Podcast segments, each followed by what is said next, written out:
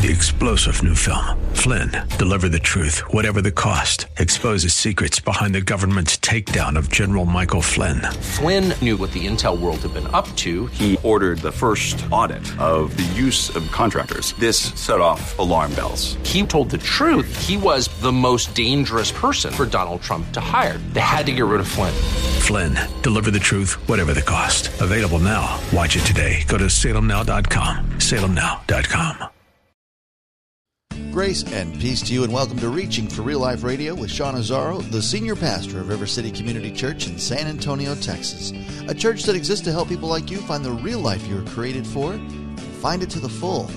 That's what Jesus promised in John 10 10. And today we conclude this series in the book of 1 Corinthians, a study in the first letter to Corinth, as today we're in the last chapter, 1 Corinthians 16. Some great verses in here like be on your guard, stand firm in the faith, be courageous, be strong do everything in love. But Pastor Sean picks up on another theme, and that's seeing the church as family, belonging to the family of God. ReachingForRealLife.org has this full message, sermon notes, and series available for free. But if you feel led to bless this listener supported radio ministry, then please do so today. The place to give at ReachingForRealLife.org. This message today is called Family Business. It's in the series called One. Sean starts off in 1 Corinthians chapter 16, verse 1. It's time for Reaching for Real Life Radio. Remember, the, the whole theme of the book is one. One gospel, one church, one spirit, one mission, because the church of Corinth was not unlike the church in America today. They were they divided over anything. Because and, and let me tell you something, this isn't a Corinth issue, it's not an America issue. It's a people issue, and people are sinners, and sin says me first, it says pride, and that's what causes division. And that's what the Corinthian church was all about. They, they were following Jesus, they loved the Lord, but they got caught up in these controversies, and Paul had to keep reminding them wait a minute, no, no, there's only one gospel, one church, one mission, one spirit, that's it. You are one. And that was a, a, powerful, a powerful lesson for them. And we've learned that that's really an appropriate lesson for us to be reminded in this day where everything seems to be divided politically, everything seems to be divided along racial lines, along uh, regional lines. That, wait a minute, we're one church. And so today we're going to look at 1 Corinthians chapter 16, which is really an interesting chapter, and we're going to go through the whole chapter. It's, it's a kind of short chapter, so we can cover it all. But we're going to wrap up, and we're going to talk about what we're calling family business. 1 Corinthians 16, I'll begin reading at verse 1, says, Now about the collection for the Lord's people, do what I told the Galatian churches to do. On the first day of every week, each one of you should set aside a sum of money in keeping with your income, saving it up so that when I come, no collections will have to be made. Then, when I arrive, I will give letters of introduction to the men you approve and send them with your gift to Jerusalem. If it seems advisable for me to go also, they will accompany me. After I go through Macedonia, I'll come to you, for I'll be going through Macedonia. Perhaps I'll stay with you for a while, or even spend the winter so that you can help me on my journey wherever I go. For I don't want to see you now making only a passing visit. I hope to spend some time with you, if the Lord permits. But I will stay on at Ephesus until Pentecost because a great door for effective work has opened to me, and there are many who oppose me. When Timothy comes, and remember, Timothy was a young, kind of apprentice pastor that Paul had raised up and trained and would ultimately plant him at Ephesus. But he says, When Timothy comes, see to it that he has nothing to fear while he's with you, for he's carrying on the work of the Lord just as I am. No one then should treat him with contempt. Send him on his way in peace so that he may return to me. I'm expecting him along with the brothers. Now, about our brother Apollos. You remember who Apollos was? In the beginning of the book, uh, we, we were told people divided over, well, I'm of Paul. No, I'm of Apollos. Apollos was a very gifted communicator who God was really using in the churches. But people divided, saying, well, I, I, I'm with Paul and I align with Paul. No, I align with Apollos. And Paul's like, what are you doing? He said, I didn't die for you. Apollos didn't die for you, Jesus did. He says, you know, one of us plants, the other waters. It's the Lord who brings the increase, He's the one who causes the growth. And so he, he kind of just addressed that. But now he mentions Apollos again. Now, about our brother Apollos, I strongly urged him to go to you with the brothers. He was quite unwilling to go now, but he'll go when he has the opportunity. Some commentators suggest that he was unwilling to go because he knew of the division and he didn't want to stoke that division. And you see, Paul completely, you know, he, Paul's not in any way insecure. He's saying, No, I wanted him to come to you. But the assumption is that you can do it without having these weird factions develop. And So he says, but he will come when he has the opportunity. And then Paul goes in verse 13 and just starts kind of really coaching him up a little bit. He says, Be on your guard, stand firm in the faith, be courageous, be strong, do everything in love. You know that the household of Stephanas were the first converts in Achaia. They've devoted themselves to the service of the Lord's people. I urge you, brothers and sisters, to submit to such people and to everyone who joins in the work and labors at it. I was glad when Stephanas, Fortunatus, and Achaicus arrived, because they supplied what was lacking from you. For they refreshed my spirit and yours also. Such men deserve recognition. The churches in the province of Asia send you greetings. Aquila and Priscilla greet you warmly in the Lord, and so does the church that meets at their house. All the brothers and sisters here send you greetings. Greet one another with a holy kiss. I, Paul, write this greeting in my own hand. If anyone doesn't love the Lord, let that person be cursed. Come, Lord. The grace of the Lord Jesus be with you. My love to all of you in Christ Jesus. Amen. Let me pray for us. Lord, thank you for this word. Thank you for this book, for this chapter. And I pray that you'd speak to us. Help us more than just a teaching. Help us to hear you, what you want to say to us. Help us open our eyes and our heart, and then give us the strength and courage to follow you in obedience, because that's where the power is, Lord. That's where the word comes to life as we walk in obedience to what you've said. Teach us to listen for your voice and then do what you say. In Jesus' name, amen. Amen. Now, there's all kinds of great themes in this chapter. We could look at, at any number of themes and do a whole teaching on them. But what I found interesting in the chapter is that Paul kind of, we almost have a little slice a day in the life of the church. We get to see kind of this thing. He, he gives us almost a behind the scenes look at how the church operated, which I want to suggest is really valuable. We, we learn, I think, a couple different ways. We can learn by instruction or we learn by example. And instruction's great. When you hear good teaching and you're told how to walk, how to live, how to follow Jesus, that's awesome. But when you get to see example, when we get to see an example of what the church looks like and how they interacted with one another, that's really valuable as well. And it gives us a different color, a different shade of understanding. And I think that's what Paul's given us here. And I, I can't say, I, I can't stress enough how important this is because there's a whole lot of people who just don't get the church. They really don't. They don't get the church at all. There are people who absolutely hate the church. They really do. Hate the church. In fact, you probably know of people who really don't like the church very much or don't want anything to do with the church. Anybody know anyone who doesn't want to have anything to do with the church? Anyone? No? Somebody like that? Yeah. I know lots of people like that. By the way, if you didn't raise your hand, you need to get out more. Okay? There's a lot of those kind of people out there. Some actually hate the church. They, they just have this distorted view and this idea of this organization that, that claims to follow God. They, they assume, oh, they think they're better than me. Oh, there's this holier than thou. All this different stuff when it comes to the church. There's another group who maybe they don't hate the church, but they avoid it like the plague because they would tell you they've been hurt by the church. You know anybody like that? Maybe you at one point were someone like that.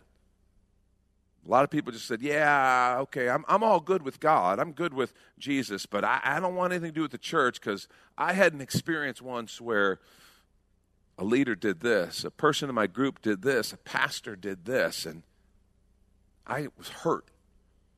A lot of people walking around going, "Oh yeah, I'm, me and Jesus, we're really good. We're good, but I, I don't, I don't want anything to do with the church." And then there's some people who just don't think the church is necessary. They're just like, no, no, I'm, I'm, I'm, I'm, I'm good with God. I'm, I'm growing with Him. I'm praying. I read the Bible. I don't need the church. In fact, I'm closer to God out here on the golf course than I am in the church. And I'm like, dude, I've seen your golf game. No, you're not. Nothing godly about that.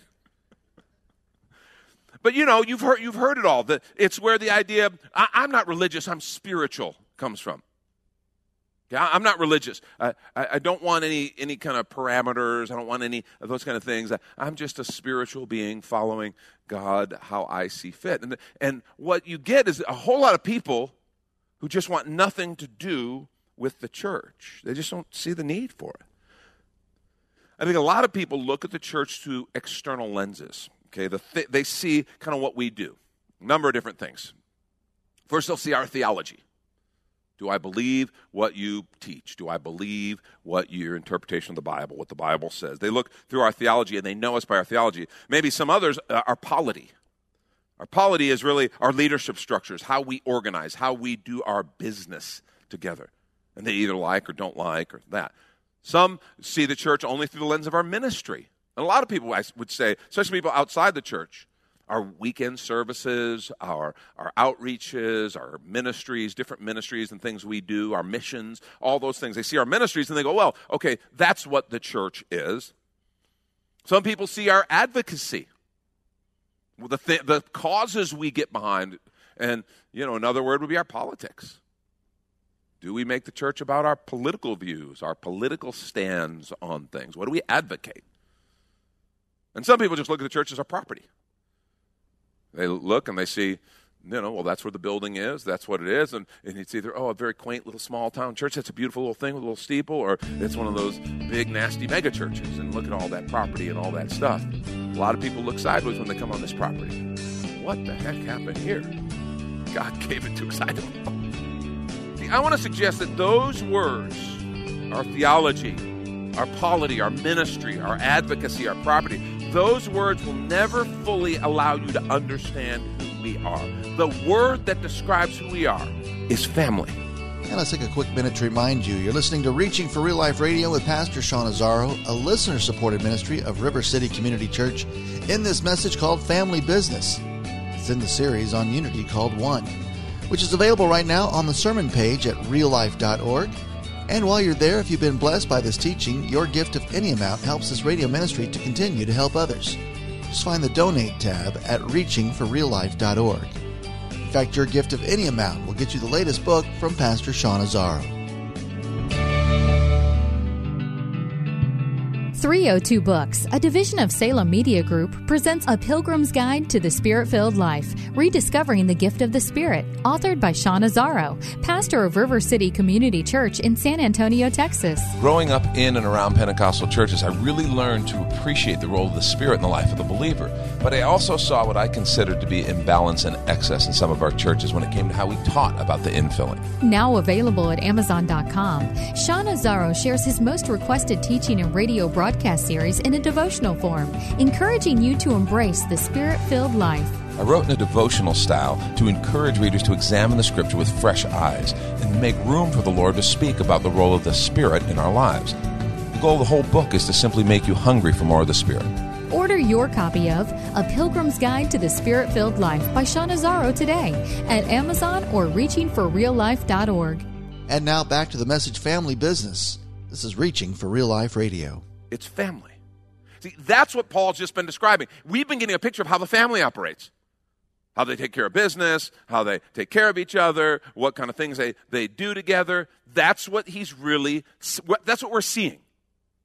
And here's the main point. If you're taking notes, write this down. You'll never understand the church until you learn to see the church as family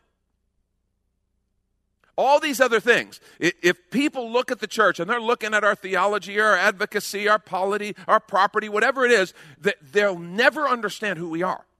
They'll know little bits about us.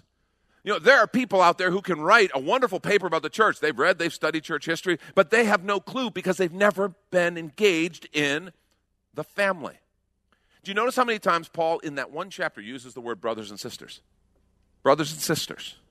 One of the interesting things about the church is we understand God as our Father, and all of us, we're the brothers and sisters. And a whole lot of people sit and go, Yeah, I want God the Father. He's so loving. He's so full of grace. I'm so, I'm into God the Father. Yeah, but I don't want those brothers and sisters. Not interested in the brothers and sisters. Want the Father, don't want the brothers and sisters. Yeah, that's not how family works.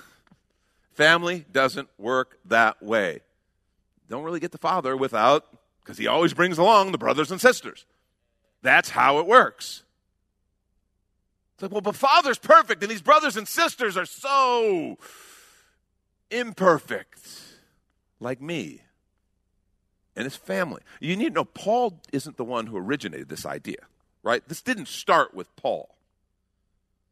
Jesus in Matthew chapter 12, 47 through 50, we're told someone came up to him. He was talking to a group of people, teaching a group of people. Someone came up and told him, Your mother and brothers are standing outside wanting to speak to you. He replied to them, Who is my mother? Who are my brothers? I'm like, Wait a minute, Jesus, you don't know who your mother is? She's kind of famous. Now he's making a point.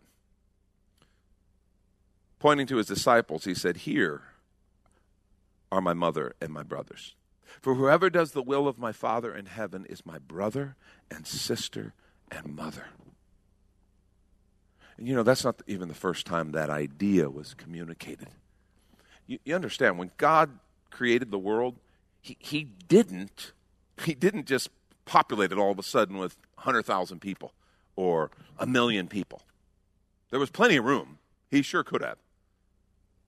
But he started with a couple a family. And he communicates that in Genesis. He communicates with Adam and Eve, he was starting a family. And mankind grew from there. Then, when mankind sinned, rebelled against God, did our own thing, and God needed to begin the plan of redemption, how did he start? Start with a family. A guy named Abraham and his wife Sarah. He said, I'm going to make your family a great nation. And from that nation is going to become a deliverer, a redeemer who will redeem all of mankind. I'm going to bless you, Abraham, and I'm going to bless the whole world through you. Genesis 12. And Paul says then later on in Romans, he says, We, those of us who are not Jews, part of that family, we may have some Jewish believers here. God bless you. But most of us are probably Gentile believers. He says, We've been grafted into that family. That's what Jesus did. He grafted us into the family. This whole thing is about family. I don't think you're ever going to really understand the church until you understand and learn to see the church as family. So many things make sense when you understand as family, so many things don't if all you ever see the church is as an organization, a 501c3, a property, a denomination, whatever, however you want to see it, if that's all you ever see it as, all you're going to do is sit and criticize the church because you're going to miss the point. You're going to miss it. And you'll, you'll become critical, you'll become bitter, you'll become sour towards the church. And this has happened to a whole lot of people. But the minute you start to see the church as a family, a whole lot of things begin to make sense. Oh, we were grafted into that family. And so it's no surprise that God wanted us to identify and walk as family together. I think in 1 Corinthians 16, Paul is handling what we call family business. So I've entitled the message Family Business. And I think in this passage we see five traits of a healthy family lived out in the life of the church. And I want to go through those real quickly for you. First, number one, every member of the family shares in meeting the needs of the family. Okay? Every member of the family shares in meeting the needs of the family. No freeloaders. You know, when our little kids get old enough, when they were real little, you notice how little kids, little toddlers, how they want to help? They're so helpful. Just until the time when they can actually become helpful. And then never again, right? It didn't matter. Okay, we'd let them help. Lori would have little jobs. They, they would dust the baseboards with the little brush. They loved dusting the baseboards, like about f- four feet of baseboards, and then they're done. Okay? But, but as they got older, we still made them, okay, now they had to do age appropriate chores because, hey, you eat here, you sleep here, it's your house, you enjoy it, you got to help take care of it. And as they got older and older, that responsibility grew with their ability and their understanding and all those things. Makes perfect sense. That's how a family works. A healthy family works that way. Every member of the family shares in meeting the needs of the family. Well, that's what verses 1 through 4 is. Paul's taking an offering. He's teaching them about financial responsibility because there's ministry needs, and they share in the context of their resources to help support the family. And understand, the church has been involved in corporately sharing resources since the very beginning, and the inception of the church. Acts chapter 2, one of the first things we're told about the church, all those great things on the day of Pentecost, when the church was born, we're told that they began to share resources to meet the needs of the body. And Acts 4 gives us another picture of exactly how they did that. They would sell property and they would lay that at the feet, of the apostle, apostles. In other words, it was through the leadership. They didn't just go do good works on their own. They, they did that, and that was a good thing. But this idea of there is needs in the body, and we're going to share in the needs. They supported the ministry, they supported the mission, and they cared for one another through their shared resources. And they brought that, and, and we're told in the New Testament, we're told they sold houses, they sold resources. And some people get weird about that. When they look at Acts chapter 2, they get really bizarre because it's like, oh my gosh, you know, they shared their resources. And the phrase is actually there that says they didn't consider even their stuff their own. They shared it all. And oh my gosh, they were socialists. Oh, it's socialism. There, I knew it. Now, if, if you think of it pure, if you think of the church as an organization or this political entity, then yes, that's right. The, but to understand it crystal clear, you just got to understand oh, no, they, they weren't socialists, they were family. they were just sharing with family. And oh, okay, that makes perfect sense. That's how they viewed each other. That's how they supported their mission. That's how they supported their ministries. That's how they cared for each other. Administered by the apostles and then passed on to church leaders, which is what Paul is advocating here in 1 Corinthians 16, verses 1 through 4. He's telling them how to do it. Take a sum appropriate to your income, in other words, proportionate giving and he doesn't use the word tithe, but it's exactly what the tithe had been for God's people since before Jesus. Jesus had a chance to say no more tithing, but he didn't. When he talked about the tithe, he commended the tithe.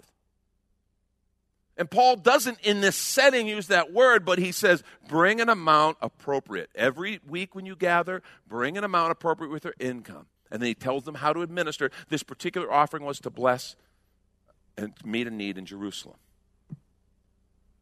See, what you see is the function of this family sharing responsibilities and resources because every member of the family shares in meeting the needs of the family. Now, Paul is coming because he's a Jewish leader, and this church is largely Jewish in its origins from this understanding and idea of the tithe. You're like, well, wait a minute, the tithes were just the taxes for this nation. This nation never looked at itself as a nation, they were a family. They were a family. Yes, there, and there are different types of tithes. Tithe means a tenth, a tenth of your income. Listen to how he talks about the tithe in the, how God talks about the tithe in Malachi chapter 3, speaking through the prophet Malachi. And God is speaking. It says, Will a man rob God? This is verse 8. He says, Yet you're robbing me. But you say, How have we robbed you? In your tithes and contributions, or tithes and offerings. You are cursed with a curse, for you're robbing me, the whole nation of you. Bring the full tithe into the storehouse, that there may be food in my house, and thereby put me to the test, says the Lord of hosts. This, make note of that. That's the only instance in Scripture where we're told to test God. In fact, we're told not to test God. But here's an exception put me to the test says the Lord of hosts. See if I will not open the windows of heaven for you and pour down for you a blessing until there's no more need. That phrase, no more need, this is the ESV. That the literal translation of that, until you can't contain it, until there's so much you can't contain it. See if I'll not open the windows of heaven for you and pour down for you a blessing until there's no more need. I'll rebuke the devourer for you. Not only will I bless you to where you don't even have room to contain it, I will rebuke the devourer for you, so that it will not destroy the fruit of your soil. And the vine in your field shall not fail to bear, says the Lord of hosts. I'll multiply your resources. I'll also protect your resources. Then all nations will call you blessed, for you will be a land of delight, says the Lord of hosts. The tithe was how the needs of God's house were met but it's not without this promise. Because a lot of people go, a tithe, 10%. We practice the tithe here. Like, 10%, are you kidding me? Basically, based on my track record, I'm living on about 130% of my income. It's, it's going to hit you. How in the world can I live off of 90%? God just told you. He said, I want to bless you so much that I will do more. I will bless you more. You will have more with 90% and God than you could have on your own with 100%. That's what the promise of Scripture says. And what you find is that this is a discipline that God built into his people. You go, well, the tithe was part of the law. No, it wasn't. It was before the law. Abraham tithed, before Moses. This is one of those things that carries on. And Paul is now teaching these people this principle of God caring for you so much and blessing you so that you can be generous. And that he literally will do more with 90% than you could do with 100. You go, well, that's not, that's impossible. That's, that's mathematically impossible. Well, yeah, except he's God. and he absolutely can and does do that. And there are people all over this room, all throughout this church, who have experienced this. And it's life changing. That's Pastor Sean Azzaro. You've been listening to Reaching for Real Life Radio. If you'd like to hear this full message in the series called One, it's available right now on demand at reachingforreallife.org. And we'd also love to hear from you on our Contact Us page, or even better, your financial gift helps this radio ministry continue on the Donate tab at reachingforreallife.org. But of course, you're invited to visit and join us at River City Community Church, located on Lookout Road right behind Retama Park, right next to the Real Life Amphitheater. If you'd like to call the church, the number is 210 490 5262. As Reaching for Real Life Radio is a service of River City Community Church. We hope you join us again next time as you travel the road to real life.